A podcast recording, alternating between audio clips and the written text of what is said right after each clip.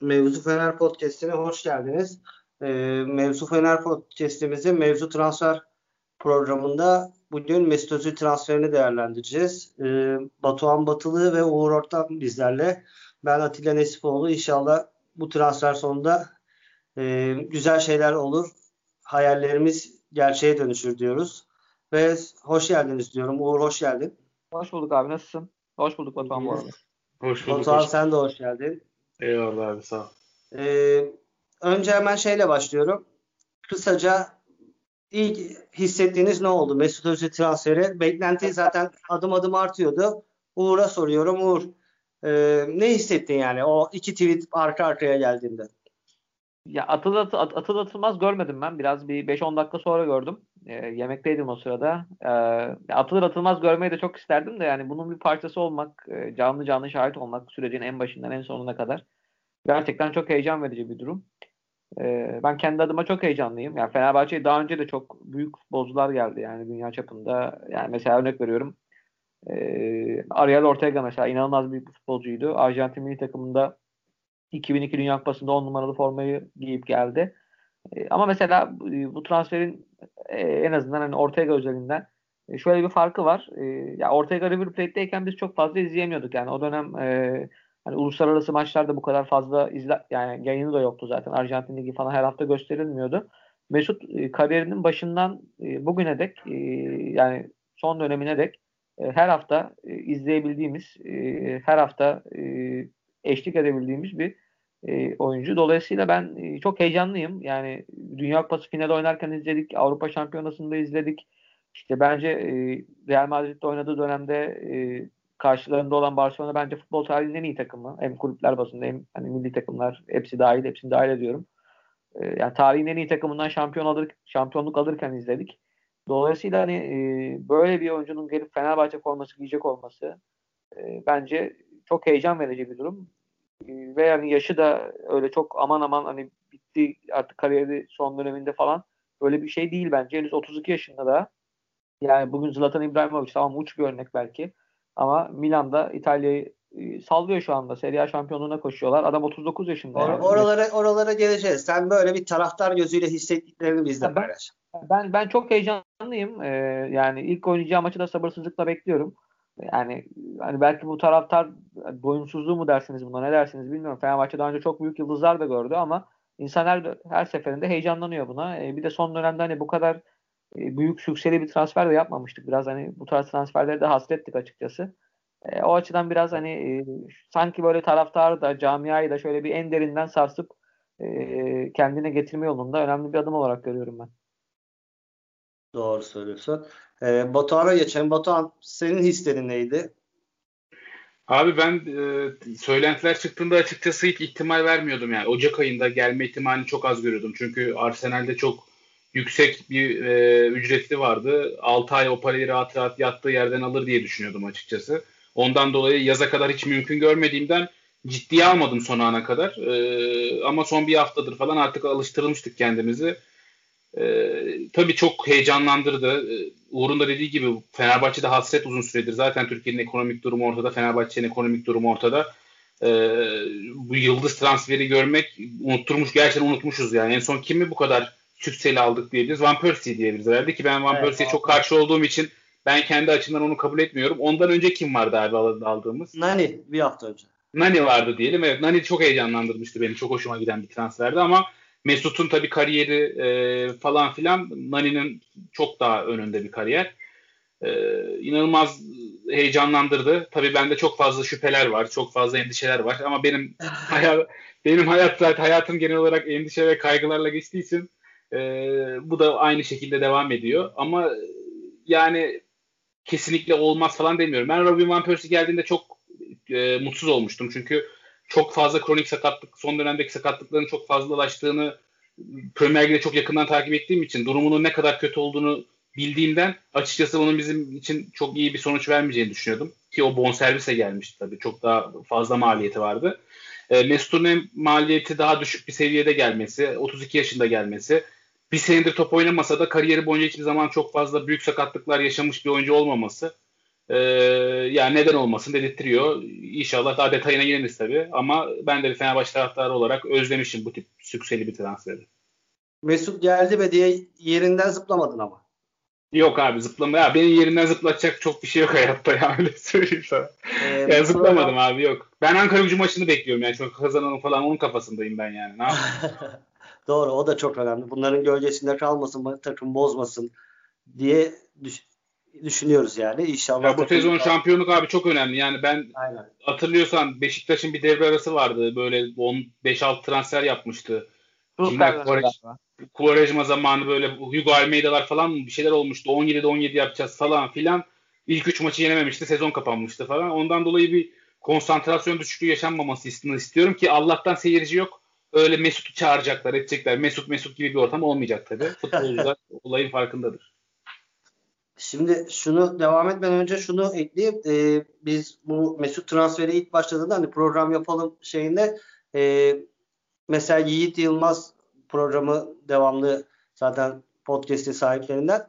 E, Yiğit de Batuhan gibi düşünüyor. Böyle Me- Mesut'a e, tamamen karşı olanlar da var. E, birkaç arkadaşımız vardı. E, Mesut transferi olmasın diyen arkadaşlarımız. Onlardan birisini de e, Uğur Kalkan vardı. Yücel Özmetin vardı benim tanıdıklarımdan. İlker Yılmaz. Bu isimleri veriyorum çünkü onlara programa gelin konuşalım diye şey yaptık. E, bir türlü uyduramadık saati. Biz de sıcağı sıcağına konuşmak istedik. E, Kurban olarak üzere... beni attınız yani. Ben ben evet. linçiyim. Yersen ben linç yerim buradan. Baktık Batuhan böyle arada biraz tereddütleri var. Gel senden olur dedik. Gel Batuhan dedik. Sen Uğur, Uğur kesinlikle gelmesini ve çok faydalı bir transfer ol, olacağını, buradan fayda çıkacağına inancı %100 olduğu için Uğur'a da gel dedik. Uğur ayrıyeten bizim için bu programdan önce hatta şu an yayınlandı bile son iki transferimizi de değerlendirdi. Bir scout gözüyle değerlendirdi ama bu program biraz daha duyguların daha öne çıktığı bir şekilde. Çünkü hani Mesut'u böyle scout gözüyle değerlendirecek pek bir şey yok. Ee, herkesin bildiği bir oyuncu. O yüzden biraz daha duygular, beklentiler, e, geçmişteki örnekleri filan o şekilde ilerleyelim istiyorum. E, Uğur sahaya dönecek olursak Mesutlu Mesutlu 11'i şöyle bir kafanda hayal ediyorsun. E, Mesut'la Pelkas yan yana oynar mı diye sana top atayım mı? Yiğit'in dediği At gibi abi. sana pas atayım. Çok iyi pas abi çok iyi pas. İlk direkt Mesut'u yazıyoruz bir kere zaten artık e, kadromuza. E, Mesut'u yazdık abi. E, şimdi e, zaten hani son haftalarda e, hoca Pelkas'ı evet orada oynattı ama hani e, birazcık da bunda sanki sakatlıklar da et, belirleyici olduğu gibi. Çünkü mesela sezon başında Ozan Tufan'ı orada oynatıyordu. Artık ondan biraz vazgeçti. Sosa'nın da e, olmamasından ötürü. E, Ozan artık Gustavo'nun yanında oynatıyor. Çok orayı bozmuyor. Bence hani bu ikili e, Gustavo ve Ozan ikilisi Mesut'un arkasında e, olacak olan ikili bu, iki, bu ikisi, ikisi olacak gibi duruyor. Yani ben hani Sosa'da tabii hani zaman zaman işte Ozan'ı dinlendirir gibi geliyor bana. Hani çünkü ee, hani Mesut'un arkasında Sosa'yı da ekler mi çok o konuda emin değilim yani ama hani Ozan bu kadar iyiyken formdayken bu şekilde devam eder.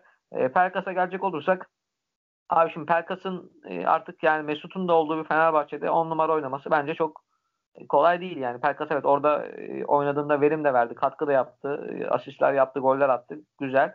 Ama yani 10 numarada Mesut varsa Mesut oynar. Dolayısıyla hani e, bunun çok probleme dönüşeceğini düşünmüyorum takım içinde. Bir de zaten Pelkas da öyle bir oyuncu izlenimi de vermiyor yani. yani ben on numara oynamazsam işte arıza çıkartırım falan. Öyle bir tip, tip de değil. Yani sessiz sakin bir çocuk.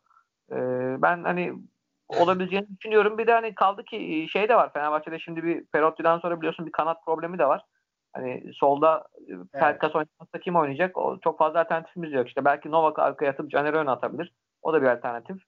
E, ama onun dışında Pelkas dışında zaten çok fazla işte Tiam belki olabilir ama Tiam da şu anda önde oldukça verimli. Belki Samat da geldikten sonra Tiam'ı oraya çekmek olabilir. Yani bir, bir nebze.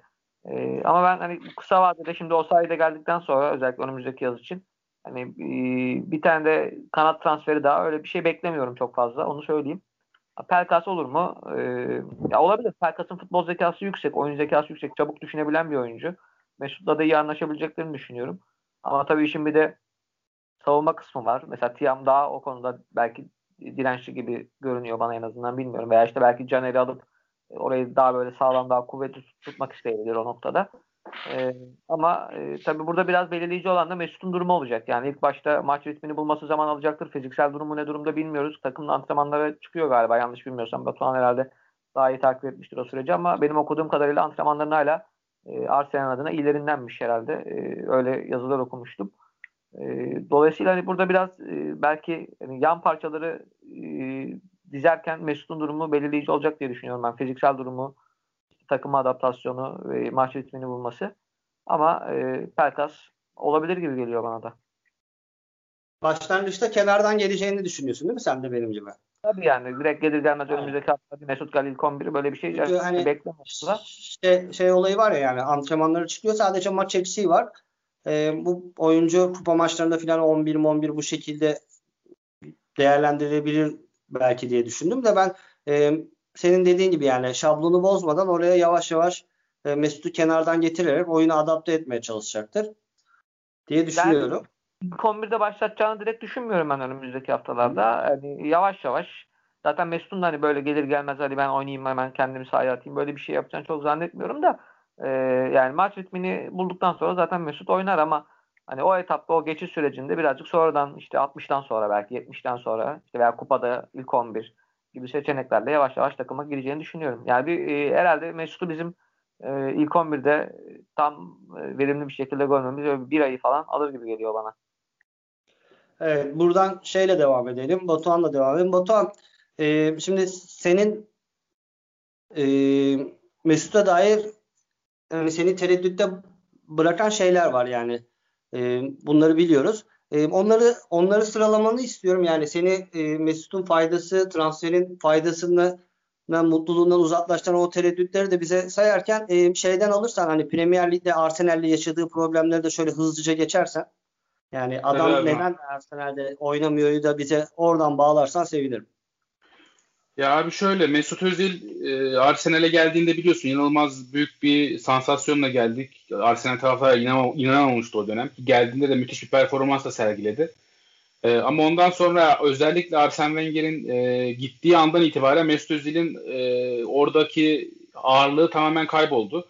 Ki Arsene Wenger varken bile Mesut'un birçok maçta odaklanma problemi yaşadığı, antrenmanlarda istekli, iste, istekli olmadığı belliydi. Ama Arsene Wenger öyle bir yıldız yönetiminde usta bir adamdı ki Mesut Özil'den maksimum verim alabiliyordu. Ee, ama Arsene Wenger gittikten sonra Mesut Özil'in de işte o e, sorumsuzluğu birazcık da isteksizliği e, diğer hocaların çok fazla tahmin edemediği bir noktaya geldi. Birçok maçta e, yoktu, vardı. Yani bir maç inanılmaz oynuyordu ama üç maç çok kötü oynuyordu. Yani hiçbir istikrarı sağlayamıyordu. Ee, ki alt şöyle bir olay da yaşanmıştı hatırlıyorsunuzdur belki. İkinci takıma gönderildiğinde genç takım teknik direktörüne ben antrenmana gelmeyeceğim ama antrenmana geliyormuşum e, gibi sen gör diye el altından rüşvet önermişliği bir dönemi bile yaşadık yani Mesut'la ilgili açıkçası. Böyle bir olay bile yaşandı. E, böyle sıkıntılı süreçler yaşadı. Ama Uğur'un dediği gibi bu sene yani Arteta'nın açıklaması şey e, antrenmanları hep devam etmiş. Az takımlı antrenmanlara da çıkmış. Antrenman olarak bir problemi olmadığını söylüyordu Arteta. Tabii belki de sözleşmesinden kurtulmak için söylüyordu. Onu bilemeyeceğim. Ee, onu biz artık geldiğinde yaşayacağız. Ee, ya benim endişelerim şöyle. Mesut Arsenal'deki en büyük problemi, Premier Lig'in son dönemindeki en büyük problemi o temponun içerisinde kaybolması, kendini tamamıyla vermemesiydi. Ama Türkiye e, temponun tamamen karşısında olan bir lig olduğu için durağan birlikte çok fazla iş de yapabilir diye düşünüyorum. Ama acaba sertlikte o çok kasıtlı faullerde siner mi diye de düşünüyorum. Yani çok fazla git gelin var. Ama e, Arda Turan'ı izliyorum. E, Arda Turan'ın geçen sene 6 ay buradan futbolu bırakacak mı derken şu an Galatasaray'da bir faktör olabiliyorsa e, Mesut Özil niye faktör olamasın diye de kendime soruyorum açıkçası. Yani burası Türkiye Ligi sonuçta. Ondan dolayı evet endişelerim var ama o kadar katı bir şekilde de Mesut asla olmamalıydı, gelmemeliydi gibi bir düşünce içerisinde değilim. Ee, ama benim en büyük problemim ve en büyük soru işaretim Erol Bulut. Yani Erol Bulut Malatya Spor'dan geldi ve belki de hayatında ilk defa bir yıldız, gerçek bir yıldızla çalışacak. Fenerbahçe'de de bu şu anda bir yıldız yoktu sonuçta. Malatya Spor'da zaten yıldız falan yok. Ee, bir yıldızı nasıl yönetebilecek mi? Bunu da Erol Bulut da kendi kariyeri açısından da bence bir sınav vermiş olacak. Ee, ondan biraz endişelerim var yani. Erol Bulut'un bu savunmaya katkısı vesaire yani yana çekip Mesut'u diğer futbolcularmış gibi o kafada yaklaşırsa ters tepebilir mi diye düşünüyorum. Yani o kadar soru işaretim var ki Mesut'un nasıl bir karakterde olduğunu tam olarak bilmediğimden de ne desem boş. Ama geçen podcast abi seninle maç arasında da bir Mesut'la ilgili haber çıktığında söylemiştik. Ya benim tek güvencem Mesut'un e, şu andaki biliyorsun Almanya milli takımından da affını istedikten sonra Almanya'da rahat edebileceği bir ortam çok fazla yok. E, Türkiye eşi Türk. Türkiye'de yaşamak istediğini biliyoruz. Ya Türkiye'de sen bir sene Fenerbahçe'de futbol oynasan 15-20 sene Rıdvan Dilmen statüsünde takılırsın yani. Bu yıldız performansını gösterebilirsen. Ondan dolayı da çok fazla e, kendini vermeyeceğini, sorun çıkartacağını düşünmüyorum. Sonuç olarak çevresinde Acun Ilıcalı vesaire Emre Belezoğlu bunlarla iyi anlaştığı için e, çok fazla böyle kötü hareketlerde bulunacağını, takımın ritmini, havasını bozacağını düşünmüyorum. Benim tek sıkıntım Erol Bulut'un onu yönetebilip yönetemeyeceği ve de tabii bir senedir futbol oynamadığı için ne kadar biz vücut olarak hazır onu bir merak ediyorum. Şey peki e, bu kaygıların arasında ekonomik kaygı da var mı? Abi tabii ki de ekonomik kaygı şöyle tam olarak ne olduğunu bilemediğim için yani ne kadar kazanacağını, Fenerbahçe'nin cebinden ne çıkacağını biz bilemediğimiz için bir şey söyleyemiyorum. Şu anda Fenerbahçe'nin bu sezona en yap bu yönetimin belki de şu an e, sportif olarak ne kadar başarısız olsa da şu noktaya geldiğimizde oyuncuların en azından yıllık maaşlarında belli bir seviyeye çektiğini, 2 milyonun altına net olarak düştüğünü, Gustavo dışında herkes 2 milyon euronun altında kazanıyor Fenerbahçe'de. E, böyle bir e, parametre sağlandıktan sonra Mesut'un gelmesi tabii ki de kaç para alacak, ne olacak bilemediğim için e, bir endişe yaratabilir. De yani 17 tane transfer yapıp işte yok Frey'i, e, Ayev'i, Silimani'yi falan getirip bunların çarçur edeceğime ben Mesut'u alırım. Mesut'u Mesut olmayacaksa Mesut olmasın derim yani. O da orası o işinde orası öyle yani öyle düşünüyorum ben. Ee, şöyle söyleyeyim. E, burada sözü Uğur'a bırakacağım. Uğur'la ben bu konuda hemfikirim. Uğur'un e, önermesini Twitter'da da 4-5 yerde paylaşmışımdır. Başkalarına da gönderdim. Hatta bugün müydü dün müydü ona bile tekrar gönderdim yani.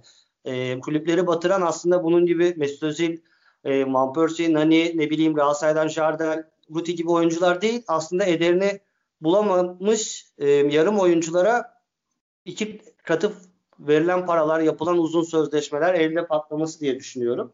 E, Uğur sana buradan söz verirken şunu söyleyeceğim. E, sen bu ekonomik kaygıları olan taraftarlara bir cevap vermeni bekliyorum.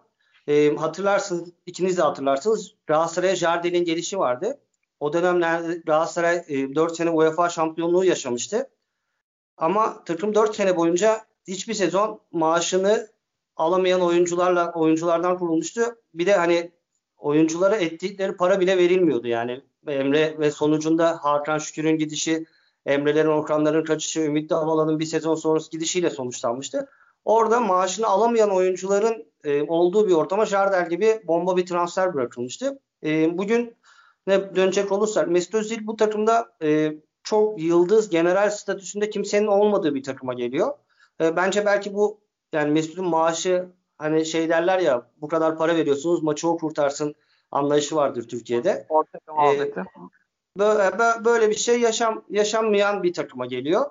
Ee, buradan sözü sana bırakayım. Yani Mesut'un trans, Mesut Özil transferinin ekonomik yönünü e, buradan kulübe olan zararından dolayı karşı çıkan taraftarlara bir şeyler söylemek ister misin? Abi şunu söyleyeyim hani dün ben bunu kendi Twitter'ımda da paylaştım. Alman basınında e, çıkan bir haberdi. Belki gördün mü fırsatın olduğunu bilmiyorum. Mehmet Ekici e, Hanover 96 ile anlaşamamış. E, kontrat vermemişler. E, kronik yani kronik sakatlığı yok da sakatlık geçmişi ve e, beklenen laktat seviyesine çıkamamasından ötürü e, Hanover 96 ile anlaşamamış. Hanover 96'dan önce de Almanya 3. liginde bulunan e, Münih Türk gücüyle çok ciddi şekilde görüşmüş Kasım ayının sonunda. Ama onlarla da anlaşamamış. Şu an boşta. E, Hanover antrenmanlarından da ayrılmış artık kontrat alamayınca. E, bunu şuraya bağlayacağım. Mehmet Akıcı geçtiğimiz sezon Fenerbahçe'de 1.7 milyon euro para kazanıyordu. Garanti kontratı vardı. Bunun yanında da maç başı bonus falan illaki vardır ama bilmiyorum yani ne kadar. E, 1.7 milyon euroluk garanti kontratı vardı yıllık. Şimdi bana göre Fenerbahçe'yi de diğer Türk kulüp, büyük Türk kulüplerinde batıran şey e, Avrupa'nın hiçbir yerinde bu paraları kazanamayacak oyunculara bu paraları vermeleri. Şimdi Mesut burada ne kadar alacak? 4.5-5 milyon mu alacak? Mesut'a 4.5-5 milyonu Bugüne kadar Real Madrid vermiş mi? Vermiş. Arsenal ver, çok daha fazlasını vermiş mi? Vermiş yani. 10 ee, 20 milyon euro falan kazanıyordu Arsenal herhalde. 19 milyon sterlin yanlış bilmiyorsam kontratı. Ee, yani bu adam zaten hani e, bu seviyelerde paralar kazanmış. Bu seviyelerin e, oyuncusu olmuş bir oyuncu. Dolayısıyla bizim Mesut'a vereceğimiz e, 4-5 milyon euro ben çok fazla acımam. Adamın zaten piyasası bu. Ama ben gidip de hani Hanover 96'dan bile 300-500 bin euroluk kontrat alamayan Mehmet Eşit'e 1.7 milyon euro veriyorsam yıllık bence asıl problem burada yatıyor. E, ben yani benim bakış açım bu konuda böyle. Yani Mario Gomez mesela geldi e, inanılmaz bir skor katkısı verdi Beşiktaş'a. Beşiktaş Şampiyonlar Ligi'ne götürdü. Bugün yani Beşiktaş taraftarlara sorduğun zaman Mario Gomez dediğin zaman kimse sana ama şu kadar para aldı demez. Herkes attığı gollerden bahseder. Veya işte 2010-2011 e, sezonuna dönelim abi. Alex 28 tane gol attı. 16 tane asist yaptı. E, Alex de nereden baksan o sezon herhalde 3,5-4 milyon euro almıştır Fenerbahçe'den. E, helali hoş olsun yani. Bugün Alex'in aldığı parayı konuşan kimse yok Aziz Yıldırım dışında. Dolayısıyla e, ben hani eğer Mesut sahada bunun karşılığını verirse e, alacağı paranın problem olacağını düşünmüyorum. Ve yani e, hani gelmeden hani bu transfer hani maliyetinden dolayı e, gerçekleşmemeli diyenler de bence e, o noktada hata yapıyorlar. Bir gelsin performansını görelim. Adam belki sahada bunun karşılığını verecek yani ve o zaman söyleyecek çok fazla bir şey bırakmayacak zaten bize ama e, yani bu doğrudur yanlıştır. Bunu sadece Mesut sahaya çıkıp o performans verdikten sonra görebiliriz. Biraz sanki bunu değerlendirmek için erken gibi geliyor bana. E, ama diğer taraftan bakıldığında e, yani ben çok şey görmüyorum Mesut'u. Yani 4,5 milyon euro verilir mi verilmez mi görmüyorum ama şunu da anlayabiliyorum mesela. iki sezon önceye dönelim. Ee, Başkanı Aziz Yıldırım, işte Ali Koç kongre hazırlanıyor ve e, hep söylediği bir şey e, şu. İşte biz artık e, geleceğe yatırımlar yapacağız. İşte oyuncu üreteceğiz. E, scout transferleri yapacağız.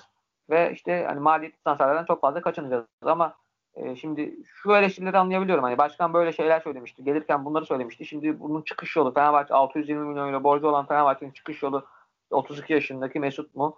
Şeklindeki eleştirileri de anlayabiliyorum ama bazen e, bu tarz eleştiriler yaparken şunu çok çabuk unutuyoruz. Bu oyun en nihayetinde bir e, performans oyunu. E, en nihayetinde e, Mesut gelip burada Fenerbahçe'yi şampiyonluğa taşıyacaksa, şampiyonlar günü taşıyacaksa hani yaşı da çok fazla problem olmaz. Zaten problem olacak bir yaşı yok şu anda da alacağı para da çok fazla problem olmaz. Yani sen bugün Dilar'ın kontratı ne kadar? 1,5 milyon euro civarı bir kontratı vardır muhtemelen Dilar'ın. Yani bir dakika süre vermemişsin Dilar'a. Yani Fenerbahçe'nin şu anda konuşması gereken şey illa bir, bir oyuncunun para me- meselesini konuşacaksa yani Mesut'a gelene kadar bence Dilar'ı konuşmak lazım. Hiç para, hiç sahaya çıkmadan para alan bir oyuncu. Dilar'dan Fenerbahçe niye çıkamıyor bir türlü? Bunu konuşması lazım. E, o yüzden e, hani Mesut'un alacağı parayı çok fazla problem etmiyorum. Ben bu arada hani Erol Bulut'la ilgili e, bir şey söyleme fırsatım olacak mı benim Batuhan söylediği için? E, yani konusu açılmış. Devam et aynen. Tamam, söyle devam söyle abi söyle. Şimdi Galatasaray biliyorsun e, Schneider aldı devre arasında. Drogba'yı aldı. Hemen peşinden e, o sezonun sonunda e, şöyle eleştiriler çıktı veya söylentiler çıktı. Ünlü Aysal'ın yakın çevresine. İşte Fatih Hoca bizi e, lise, liseyi okutur, üniversiteyi okutamaz. Hani ligde şampiyon oluruz. Hani ama Avrupa'da başarılı olamayız. İşte bizim daha böyle uluslararası e, dünya çapında bir hocaya ihtiyacımız var şeklinde yakın çevresinde e, bu yönde ifadeler kullandığı söylenmişti. Şimdi ben e, biraz Erol Bulut'un da e, bu konuda sıkıntıya girebileceğini düşünüyorum. Bugün bu sezon Fenerbahçe şampiyon olamazsa inşallah olur ayrı konu da olamazsa bence hani birçok eleştiri e, Erol Bulut'a gelecek. Eleştiri okları Erol Bulut'a yönelecek. Kimse yani burada Ali Koç falan demez. Herkes ne der? Yani taraftarın büyük bölümü. Herkesten kastım taraftarın büyük bölümü. Duramaz işte zaten abi yani. Gidem şampiyon olamazsak duramaz yani. Başkan daha ne yapsın? İşte e, Mesut'u bile aldı. Erol Bulut oynatamıyor. İşte Erol Bulut hayatında Mesut kadar büyük topçu görmüş mü de işte e, sen Mesut gibi bir topçuya e, Erol Bulut'u getiriyorsun. işte başına Erol Bulut'u veriyorsun gibilerinden. Gerçekten var. Burada bir dengesizlik de var. Onu da ifade etmek lazım yani. Mesut e, Mesut abi geçen bak, merak edip bakmıştım ben buna. E, Mesutlu Real Madrid Şampiyonlar Ligi'nde Galatasaray'ı elerken e, Erol Hoca Kartal Spor'da yardım, yardımcı antrenörmüş mesela. Hani muhtemelen o noktada o maçı izlerken Erol Hoca e, hayal etmiyordur yani. Ben 5-6 sene sonra Fenerbahçe'nin başına geçeyim de işte Mesut'u da alırız takımımıza gibi böyle bir hayal yani Erol Bulut'un bile böyle bir hayalinin olabileceğini düşünmüyorum ben o dönem. Ama tabii futbol böyle bir oyun. Erol Bulut basamakları çok hızlı çıktı. E, Mesut'un kariyeri bu yönde gelişti ve Fenerbahçe'de bir şekilde buluştular. E, ama mesela o eleştiriler hem e, kulübü çok etkileyen sosyal medya bazında hem de e, taraftar nezdinde bence olacaktır. Fenerbahçe kötü giderse bir iki maç böyle sallanırsa herkes e, Mesut'u aldın. Hocası Erol Bulut. E, yani böyle şey mi olur? Noktasında eleştiriler yapacaktır. Bu doğrudur yanlıştır buna kesinlikle girmiyorum ben ama e, bunu bence göreceğiz. e, ben de şöyle bir ekleme yapayım bu. Bizde de yaşandı Fatih Terim Ünal sağlam verdin. Hatırlıyorsan Ortega geldiğinde e, Laurent yani doğru, daha birinci doğru. dakikada istemediğini belirtmişti. Yani e, böyle sıcak bir karşılama falan da değil. Gayet soğuk bir şekilde karşılamıştı o dönem. Ve hani Ortega'yı Ortega'dan verim almamak için her şeyi yapmıştı. Ama bu noktada ben e, hani Erol Hoca ile ilgili ben de fikirlerimi söyleyeyim. Hani bu noktada biraz şey görüyorum. Yani Erol Bulut'un oyuncularla e, sıcak teması ve iyi ilişkileri olduğunu görüyorum. Yani oyuncuya dokunmayı bazı antrenörler sevmez. Yani antrenmanda şeyde filan. Erol Bulut'u bu yani bu sınavı e, verebilecek bir hoca olarak görüyorum. Dediğimiz gibi zaten yani o Erol Bulut için de önemli bir sınav. E, kariyerindeki e, senin dediğin gibi basamakları çok hızlı çıktı. Bir büyük adım atması için şampiyonluk ona çok büyük bir adım attırır. E, onun için e, şu an her şey hazır gibi gözüküyor. Yani kadro anlamında ona verilen malzeme açısından e, bence daha fazlası yapılamazdı. E, bundan sonrası tamamen Erol Bulut'un elinde mi? E, hayır. Çünkü futbol öyle bir oyun değil yani. FM menajerlik oynamıyoruz. Yani bunun e, dışarıdan başka başka şartları var. E, hiç Türkiye'de hiçbir şey olmasa hakem faktörü var. E, rakipler faktörü var. Zemin faktörü var. Çünkü Mesut Özil'le oynuyorsunuz. Zemin faktörü de var yani. E, bunları da düşünmek lazım. İnşallah başarılı alnının akıyla çıkar burada. E, Batuhan sen de devam edelim. Sen e, Mesut Özil'den e, antrenör gözüyle soruyorum biraz. En fazla verimi e, sence nasıl alabiliriz? Yani çevresine nasıl bir e, ekip kurmamız lazım? Abi şöyle bizim o konuda şanslı bir noktamız var. E, arkasına Uğur demişti Ozan Gustavo gibi e, iki yönlü oynayabilen tempolu savunma yönünün tüm yükünü çekebilecek orta sahalara sahip olmamız avantaj. Yani Mesut nasıl oyuncularla orta sahada oynamak istiyor diye sor, sorsan e, ben kesinlikle sana e, Ozan ve Gustavo oynasın derdim. E, atıyorum orada bir tanesi yumuşak bir oyuncu olsaydı, Sosa tek elimizde kalsaydı atıyorum. Sosa, Ozan, Mesut ya bu şekilde bir orta üçlüyle çıkarsın. Türkiye Ligi'nde çıkarsın. İçeride Kayseri maçına çıkarsın. Ama e, zorluk seviyesi birazcık daha yüksek olan maçlarda daha ofansif gücü yüksek olan takımlara karşı büyük problem yaşardık. Ondan dolayı orta sahada Ozan Gustavo ikilisinin bu yükü çekebilecek ikili olduğunu düşünüyorum. Sağ kanatta keza Valencia'nın da savunma olarak ne kadar verimli olduğunu, ne kadar mücadeleci olduğunu gördük. E, etrafını biraz daha Mesut'un ister istemez e, defansif katkısı daha yüksek olan, daha mücadeleci oyuncularla dizmemiz. Tabii pas topla da aşırı neşir olan oyuncularla dizmemiz gerekiyor. E, çünkü Mesut yani kariyeri boyunca defansa çok fazla yardım eden inanılmaz e, bir savunma disiplinine sahip bir oyuncu olduğunu söyleyemeyiz. Yani öyle bir oyuncu hiçbir zaman olmadı ki 32 yaşına gelmiş gibi geçen sene bir yıldır maç yapmamış bir Mesut'un e, çok fazla defans katkısı olacağını söylememiz mümkün değil. Gerek de çok fazla yok bence zaten. E, yani Türkiye Ligi bence bir tane oyuncuyu, bir iki oyuncuyu çok rahat kaldırıyor. Bu zamana kadar çok gördük. Yani Beşiktaş'ın şampiyonluğunda zamanında Taliska ile Oğuzhan, Taliska Sosa Oğuzhan yan yana oynadı. Beşiktaş'ta Trabzonspor'un çok iyi olduğu dönemde Jaja Kolman yan yana oynadı. Ya bunlar da çok fazla inanılmaz defansif özellikleri olan e, futbolcular değil. Yani Türkiye Ligi'nde kesinlikle bir tane oyuncunun e, ofansif yönünün daha güçlü olması bir zafiyet yaratmaz. E, Perkas konusunda da yani iyi ki Perkas elimizde. E, çünkü sola atarsan Uğur da demişti. Yani karakter olarak çok fazla sorun yaratabilecek bir oyuncu olmaması bizim en büyük şanslarımızdan bir tanesi. E, ne yapsan ne görev versen elinden gelen sona kadar yapacağını bildiğim bir tane en azından ayağına hakim teknik kapasitesi yüksek bir oyuncum var. Ben Mesut'la Perkas'ın çok iyi anlaşabileceğini düşünüyorum. Ee, ama yani işte görmek lazım abi. Te, nasıl bu ben Mesut o kadar sürekli izlemiyorum ki. Ee, ne yapacağını yani ne yapabileceğini gerçekten tahmin edemiyorum yani. Tahmin edemediğim için de ne desek iyi mi oynayacak, kötü mü oynayacak harbiden algılamam çok zor. Ama umarım şöyle bir şey olmaz. Van Persie geldiğinde demiştik ki Fernando vardı, Van Persie vardı. Herkes diyordu ki kardeşim Van Persie var varsa Van Persie oynar diyordu. Sonra şampiyonluk gittikten sonra herkes dedi ki Van Persie olmasa Fernando Alp oynasaydı biz şampiyon olurduk diyordu. Umarım bu senenin sonunda da Pelkas Mesut gelmeseydi de Pelkas hep on numara oynasaydı şampiyon olurduk demeyiz umarım. Yani bunu söyleyebilirim. Ee, Uğur aynı soruyu sana da yönelteyim. Ee, sen maksimum verim almak için antrenör, teknik direktör sen olsan sen nasıl bir kadro dizerdin? Abi ben arkasına Gustavo ile Ozan'ı koyardım bir kere birincisi. Ee, bunun yanında e, savunma zaafıyla ilgili şunu söyleyebilirim. Zaten Türkiye Ligi'ndeki takımların çok büyük bir bölümü e, biliyorsun 4-2-3-1, 4-4-2 karışımı bir şey oynuyor. E, ve top rakibe geçtiğinde e, birçok takım hemen hemen her takım e, birkaç istisna dışında rakibini 4-4-2 olarak karşılıyor. Burada bence önemli olan şey şu e, öndeki ikilinin arkasındaki ikili yani e, işte merkezdeki ikilinin bu öndeki ikiliyle arasındaki mesafeyi kısa, kısa tutmak gerekiyor. Yani önde atıyorum e, Mesut Tiam'la birlikte oynayacaksa işte önde Tiam'la Mesut rakibi karşılarken arkadaki Gustavo ve Ozan'ın da onlara yanaşarak o aradaki mesafeyi kısa tutması gerekiyor. Bunu yapabilirse Fenerbahçe ben Mesut'un çok büyük bir savunma zaafı getireceğini düşünmüyorum abi. Zaten hani geçtiğimiz sezon hatırlayalım. Fenerbahçe'nin geçtiğimiz sezon çok çok iyi futbol oynadığı maçlar oldu. İşte sezon başında Gaziantep maçı 5-0'lık maç çok iyi bir futbol. E, ikinci hafta Başakşehir maçı bence çok iyi bir futbol. E, Trabzonspor maçı içerideki maç ilk 20-25 dakika herhalde son yıllarda gördüğüm benim en iyi Fenerbahçe'ydi. Bir bir biten maçtan bahsediyorum. E, bu maçlarda Fenerbahçe Cruze ile oynadı ve Cruze de öyle yani e, aman aman savunmaya katkısı olan bir oyuncu değildi. Hatta benim statta izleyebildiğim kadarıyla e, yani savunmayla neredeyse hiçbir işi yoktu adamın öyle söyleyebilirim. E, hatta bir ara Arsenal e, sezon ortasında onu e, sol kanatta bile tercih etti. Savunma çok fazla yapmıyor diye sürekli e, takım eksik kalıyor diye.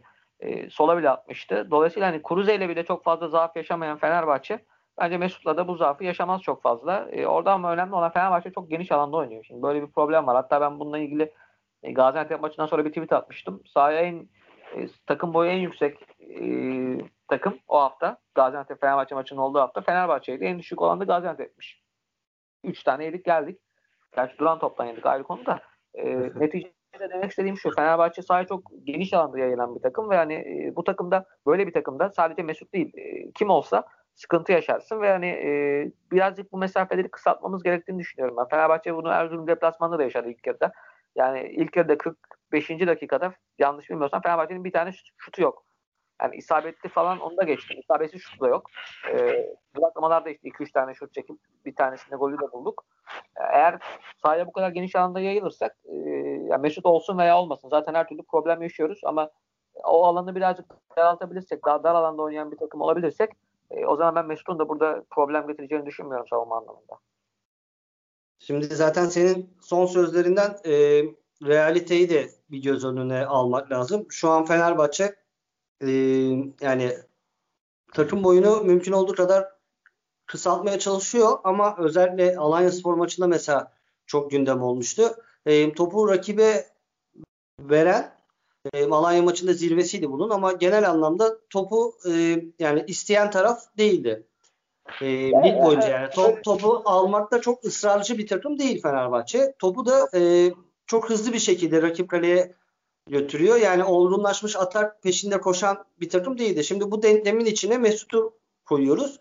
Ee, sanırım buraya kadar bizi getiren planı e, da değiştiler. Yani en azından oraya bir makyaj yapılması gerektiği çok aşikar. Yani planın içine Mesut'u atmak e, şey değil. Yani Pelkas'ı mesela son maçta diyelim e, oyuncu değişikliği 65. dakikada Pelkas çıkar Mesut'u al hadi devam edelim. Ol, olmayacak yani olmaması lazım. E, oradan devam edelim. Batuhan'a sorayım. Batuhan yani bu Fenerbahçe'yi biz biliyorsun e, topa daha dominant bir Fenerbahçe futbolu bekliyoruz. Yani sen de programlarda devamlı altın çiziyoruz bunun. E, bizim istediğimiz dominant oyuna giden oyunculardan birisi Mesut Özil. Ama bir de realite var. Fenerbahçe'nin bu topa sahip olma konusunda e, çok arzulu olmayışı. Şimdi bu denklemin içine Mesut'u koyunca karşına neler çıkıyor? Evet, abi Uğur çok güzel bir noktaya temas etti. Yani ben açıkçası onu söylemeyi unutmuştum. Takım boyu. Yani bu işin bütün her şey takım boyundan geçiyor. Fenerbahçe bu konuda sene başından beri o kadar büyük problemler çekiyor ki ya, takım boyunu ne kadar uzatırsan bu tip oyuncuların sahada kaybolma ihtimali çok yükseliyor ki Max Kruse de zamanında bunu yaşadı. Ya sola attı dedi Uğur. Aynen sola attı. Ya Max Kruse bir ara sol açıyı falan kovalıyordu. Yani böyle bir ya Kruse'yi sen böyle oynatırsan Kruse'nin de ne hale geldiğini sonra gördük zaten. Şimdi Union Berlin'de izlediğimde adam 10 numarada forvetin hatta ikinci forvet gibi oynadı. Yani biz Kruse'yi de zamanında çok iyi değerlendiremedik. Mesut'u nasıl değerlendireceğiz? Evet topa sahip olmamız gerekiyor. Ama şunu da unutmamak lazım. Mesut'un en iyi olduğu dönem Mourinho'nun Real Madrid'i o dönem tarihin en iyi kontratak yapan takımıydı. Yani topu da çok fazla alan, domine eden bir Real Madrid yoktu. Tabii çok yıl geçti aradan. Ve tabii o dönemki yani kontraya çıkarken ki yanındaki oyuncular Di Maria, Ronaldo falan da yani. Tabii başka bir seviyeden bahsediyoruz. Ama bir kontrol oyununda da doğru planlama, doğru bir oyunla oynarsan Mesut kontrol oyununda da sana çünkü öyle paslar atabilen bir oyuncu ki E, tek pasla seni bir anda kaleci karşı karşıya bırakabilecek yetenekte isim. Kontrolünü de oynayabilir. Bence sadece topu domine ettiğimiz bir oyunda oynayamaz. Kontrolünü de gayet oynayabilecek bir oyuncu. Ama bizim öncelikle bu mesafeleri yakın nasıl yapabileceğimiz hakkında bir fikrim yok. Nasıl yapılıyor bu iş bilmiyorum. Mesela Galatasaray bu konuda bence çok iyi. Yani birbirine mümkün olduğu kadar yakın oynamaya çalışan bir takım. E, bunu sahada da görüyorum sürekli. Topu alan adamın yanında 3-4 kişi oluyor.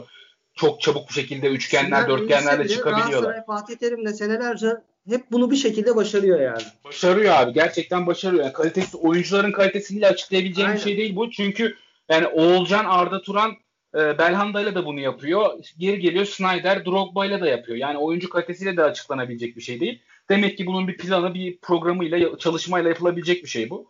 E, ama Fenerbahçe'de bunun eksikliği çok fazla var ve Caner her topu aldığında, kafasını kaldırdığında 60 metre ileriye e, paralel bir top atmaya ya da ileriye doğru bir top atacaksa e, Mesut bunu böyle bir oyun içerisinde ne kadar kendini gösterebilir? Topun ne kadar yere inmediği bir oyunda var olabilir bilmiyorum.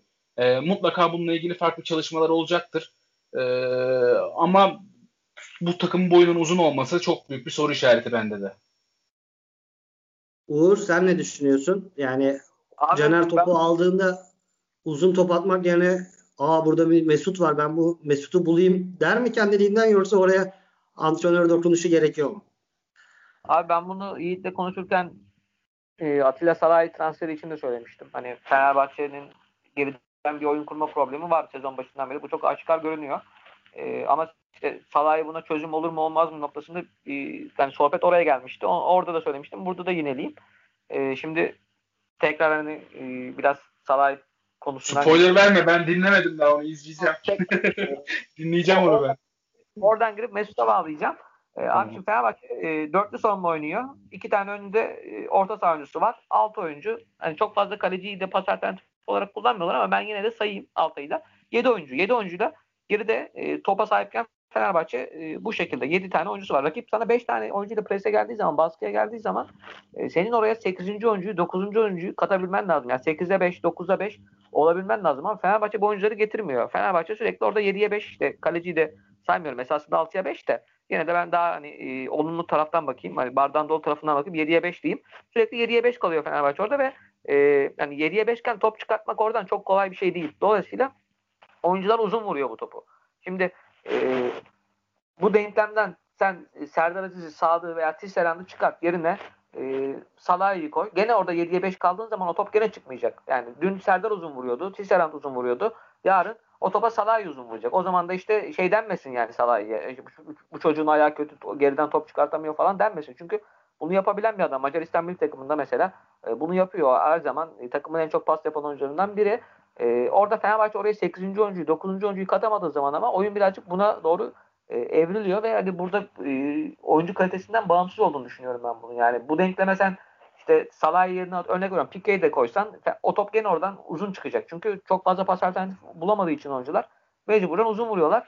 E, buradan Mesut'a geleceğim işte. Hani e, bu oyuna geleceğim. Bunun birazcık e, değişmesi gerekiyor bence de. Hani siz de söylediniz zaten Fatih Terim bunu yapabiliyor diye. E, çünkü oyuncular birbirine yakın oynuyor yani. Marka veya Luyendama topu aldığı zaman e, yanında bir sürü pas atabileceği oyuncu var ve önlerinde oynayan Feguli geliyor, işte Arda geliyor top almaya. Çok büyük bir e, boşluk veya uçurum görmüyoruz orada oyuncular arasında. Bizim şey maçını hatırlayın mesela. E, Beşiktaş maçını hatırlayın mesela. E, oradan işte Ozan Tufan'a uzun top atalım. Ozan işte Pelkas geriye gelsin. Pelkas'la birlikte işte Bek de gelsin. Rıdvan da galiba yanlış hatırlamıyorsam. E, Rıdvan da gelsin. İşte e, Montero ile Rıdvan'ın arası açılsın. Oraya top atıp Ozan'ı koşturalım. Bu şekilde e, ilk sadece daha ilk yarıda Fenerbahçe'nin 3-4 tane denediği uzun top var bu şekilde ama bunu yaptığın zaman haliyle top sürekli havaya kalkıyor ve yani kaliteli oyuncuların işte Sosa gibi veya işte ne bileyim Pelkas gibi oyuncuların kendini göstermesi çok mümkün olmuyor. Fenerbahçe ama e, hani son haftalarda birkaç buna yönelik değişiklik de yaptı. Mesela özellikle Valencia takıma girdikten sonra e, daha böyle geniş alanda sahaya yayılmaktan ziyade Valencia'yı daha böyle içe kaydırdı. Sinan'ı daha içe kaydırdı. O şekilde top aldırarak e, oynamaya çalıştı. Yani bir yavaş yavaş böyle sanki hocada e, değişiklik e, ibareleri görüyorum ben böyle. E, ona yönelik adımlar görüyorum ama hani çok keskin bir şekilde yansıdı mı sahaya yansımadı ama e, birkaç e, ufak şeyi değiştirmeye çalışıyor gibi. Mesela önceki haftalarda hatırlarsan e, özellikle o Gençler Birliği maçı Karabük Karabük diyorum özür dilerim Karagümrük maçı dönemlerinde mesela sezon başında daha çok mesela outlardan hep e, uzun vurarak çıkmaya çalışan bir Fenerbahçe görüldük. Şimdi daha çok mesela kısa çıkıyoruz. Ha çıkabiliyor muyuz? Çıkamıyoruz. Ayrı konu ama mesela Altay e, uzun vururken bir anda e, kısa çıkmaya başladı son haftalarda. Ya takım deniyor bir şeyleri ya. Bir şeyleri iyileştirmeye çalışıyor. Bunu görebiliyorum ama ne noktada e, bu verimli bir dönüşüm oluyor? E, tabii onun birazcık e, zamana ihtiyacı var gibi duruyor ama skorlar şu anda iyi gidiyor Fenerbahçe açısından ve e, dolayısıyla hani e, hoca da çok keskin bir geçiş yapmak istemiyor olabilir. Hani skorlar iyi giderken biz bunu yavaş yavaş bu oyunu dönüştürelim diye düşünüyor sanırım.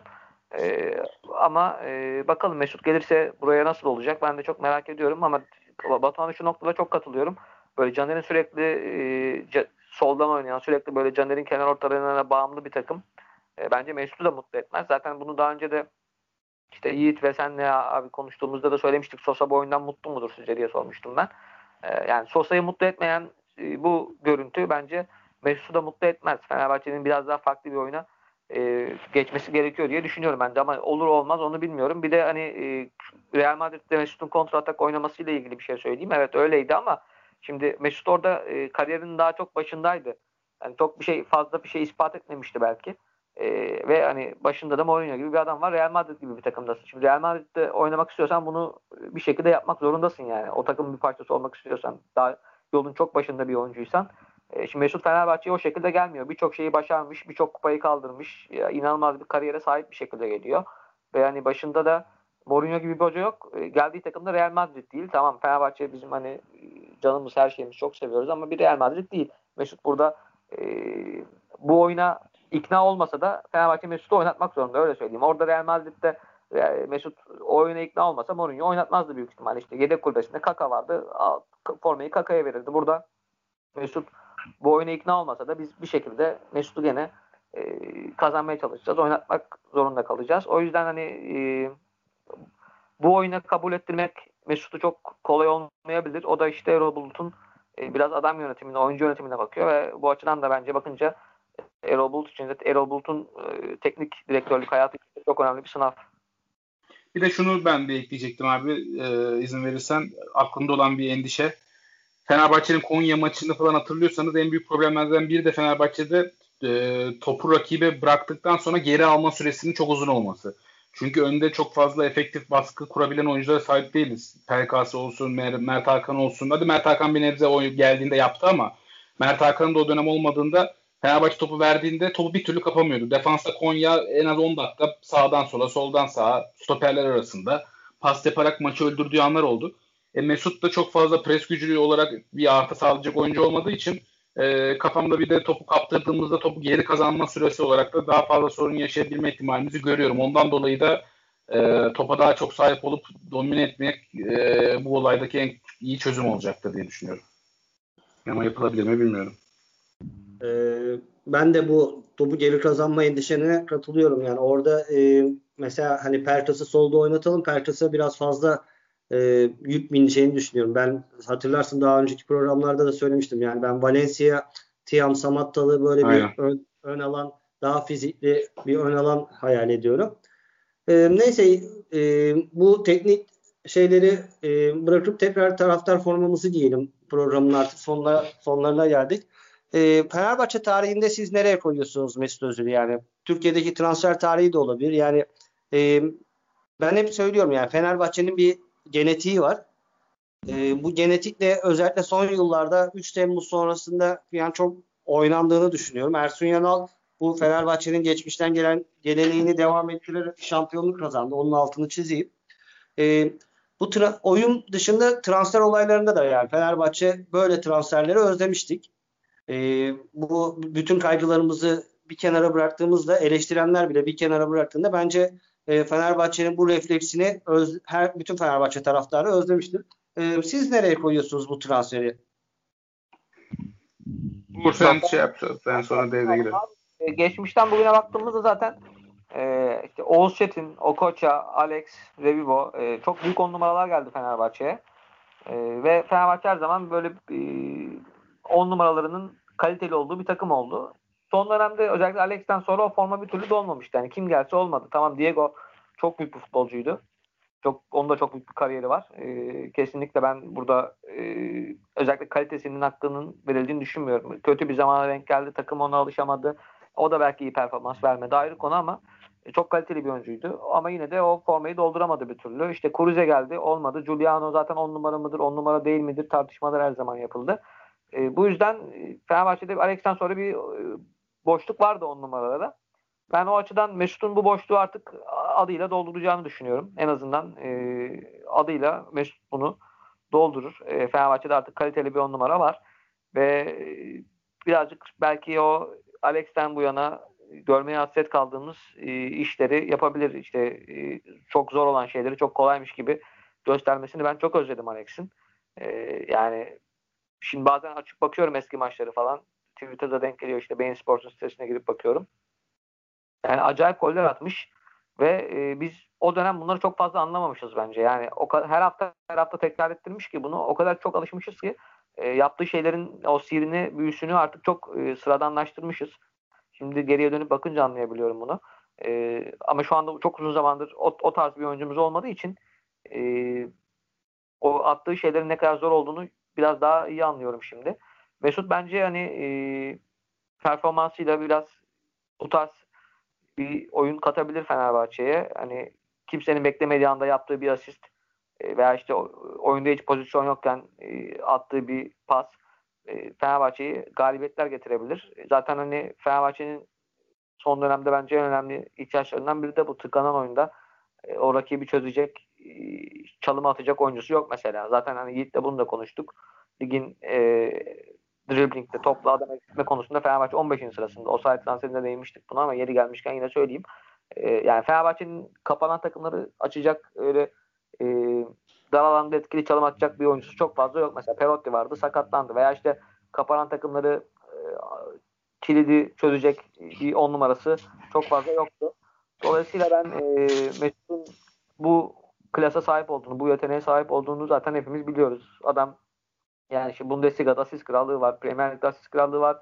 La Liga'da asist krallığı var. Dünya Kupası'nda asist krallığı var. İşte Şampiyonlar Ligi'nde asist krallığı var. Oynadığı bütün e, turnuvalarda asist kralı olmuş. Dolayısıyla hani e, çok heyecan verici bir transfer. O açıdan bakıldığında çok mutluyum. Bununla birlikte işte bir on numara geleneği var biliyorsun bizde. O Koç, bu Alex, Oğuz Çetin. Onu da sürdürecektir, devam ettirecektir. Yani ondan sonra kim olur bilmiyorum. Hani benim gönlüm e, Ömer Faruk'tan yanaydı. İkisinin birlikte imza atmasını çok istiyordum ama çok mümkün görünmüyor artık bu saatten sonra. E, o yüzden ben Fenerbahçe'nin geleneklerinin de korunması için e, çok önemli bir transfer olduğunu düşünüyorum Mesut'un. Bakalım inşallah o da beklentilerimize cevap verir e, ve e, e Fenerbahçe'nin şampiyonluğunda pay sahibi olur bu sene. Senin Alex için söylediklerini ben zamanında Rıdvan Dilmen için yaşamıştım ya. Şimdi sen söyleyince bir daha düşündüm. Rıdvan da bize öyle şeyler gösteriyordu. Yani sonradan vay be ne kadar neler yapmış diye izledi. Çok kısa bir zamanda ama neyse. E, Batuhan sen ne düşünüyorsun? Fenerbahçe tarihinde, Fenerbahçe taraftarlık tarihinde seni heyecanlandıran transferleri düşününce e, Mesut sahaya henüz çıkmadı. Performansı tabii ki belli değil ama sen nereye koyuyorsun Mesut Özil? Abi benim arşiv şeyi sizin kadar şey değil, geniş değil yani yaş gereği. Ben 28-29 yaşındayım. Ee, benim olduğum dönem içerisinde herhalde Anelka ile birlikte en büyük transfer olarak, kariyer olarak söyleyebilirim. Anelka'yı da çok fazla o dönem heyecanlanmıştım. Ama ne olursa olsun Mesut onlar yani ondan da bence daha acayip bir kar- kariyere sahip. Türkiye çapında da yani Mesut'la siz daha iyi bilirsiniz genel olarak ama bence transfer zorluğu olarak Anelka daha zordu geliş Aynen. itibariyle daha zordu. Yani o yaşanan süreçle ilgili daha kulübüyle olan olaylarıyla alakalı vesaire daha zordu. Türkiye genelinde de bence Snyder'den sonra en, en zor yani Snyder bence çok inanılmaz bir transferdi o dönem Galatasaray'ın aldığında. Çünkü daha genç bir 27-28 yaşına geldi Snyder buraya. Ee, onun transferi de bence çok çok acayip bir transferdi. Ondan sonra Türkiye'de de ikinci sıraya falan yazarım kariyer anlamında inanması çok zor ya. Ben hani geleceğini hepimiz biliyorduk bir gün Mesut'un Mesut'un da bir ani oldu. Kimse Ocak'ta beklemiyordu. Yani yazın olsa belki bu kadar fazla olay olmayacaktı. Ocak'ta çok enteresan bir transfer abi. Yani gerçekten alacağı aldığı para çok büyük çünkü Arsenal'den. Onu yani bırakıp bir bayağı bir aşağı indirip Fenerbahçe'ye bir anda gelmesi yani Ocak'ta böyle bir transfer. Ocak'ta peki yani onu da merak ediyorum. Siz daha iyi bilirsiniz. Ocak ayı içinde alınmış oyunculara baktığımızda bu kadar büyük isimlerde kimler vardır? Çok o anlamda da çok şaşırtıcı bir isim oldu benim için. Ben Fenerbahçe'de hatırlamıyorum. Ama Schneider yani Schneider, Schneider'de tabii devre yani Fenerbahçe için dedim. Yoksa Schneider'de de tabii aynen Ocak'ta geldi. Schneider'le transfer süreci çok benziyor ama. Schneider de orada problemliydi Inter'de. Evet. Oynatılmıyordu. Oynamak aynen. istemiyordu. Sakatlığı falan var deniyordu ama sakat değildi. Schneider'le transfer süreci çok benziyor ama doğru Amerika var yani. Ya bir de şöyle, şöyle de bir şey var. Herhalde e, bütün dünyada şu an e, bu transfer döneminde en ilginç transferlerden biri bu. Daha hani büyük bir transfer var mı aklınıza gelen bu transfer? Yok şu an yok. Şu yani böyle büyük abi. bir yer değişimi yok. Sezon sezon başında hatta Serdar Öçelikler'in programını dinledim ben bugün. O saydı böyle. Oradan aklımda kalmış. Sezon başında Chelsea'nin flash transferleri var. Hatta sezon başında da böyle büyük bir transfer yok yani. Bu yıl için yani, pandemi sürecinde. Abi bir de zaten şöyle bir şey var hani bunu da her zaman konuşuyoruz. Ee, zaten Fenerbahçe'nin şu anda hani hani eskiden yapabiliyordun bunu. Ne bileyim işte Niang gittiği zaman işte Fransa'nın bir sonraki gol kralını getiriyordun. Musa Sov'u falan alabiliyordun. Şu anda mesela böyle bir durum da yok Fenerbahçe'nin. Yani gidip de e, atıyorum Fransa'da 15 gol atan 10 gol atan bir oyuncu Fenerbahçe şu an çok zor alır kadrosuna. Hem bunda e, kulübün ekonomik yapısı etkili hem işte Euro'nun durumu etkili.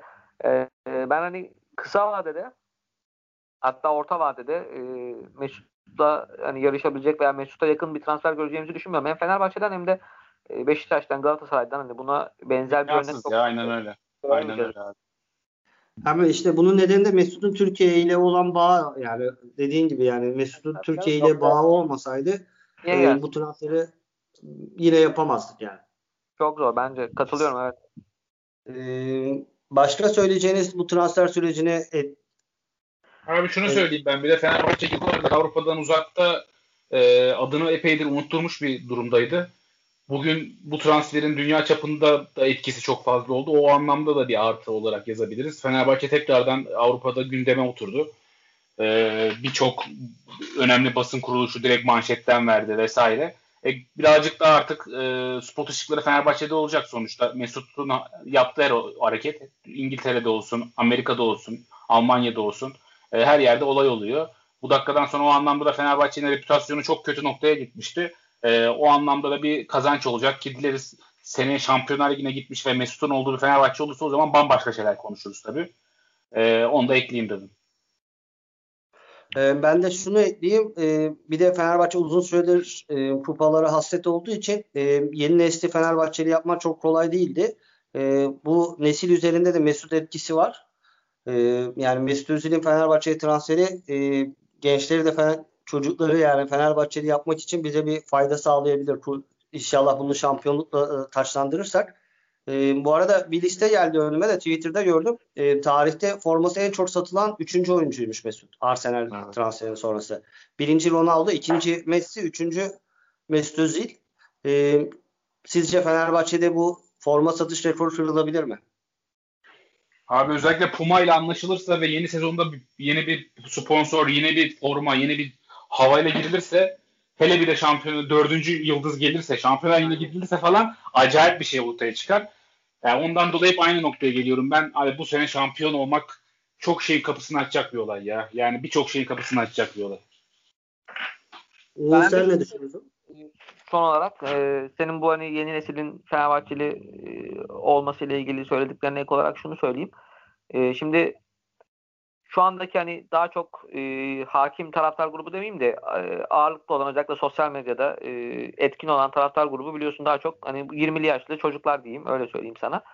E, şimdi bu oyuncu 20 yaşındaki çocuklar Fenerbahçe Şampiyonlar Ligi'nde Chelsea ile çeyrek final oynadığında 7-8 yaşındaydı. Muhtemelen o dönemi hayal meyal falan hatırlıyorlardı.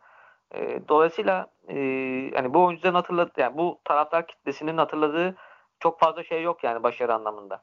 E, işte biz burada neyi konuştuk? İşte Amerika'yı konuştuk. Ne bileyim işte e, geçmişe döndük. Ortega, Ortega'yı falan konuştuk. Yani bu çocuklar Amerika'yı hatırlamazlar. Ortega'yı hatırlamazlar.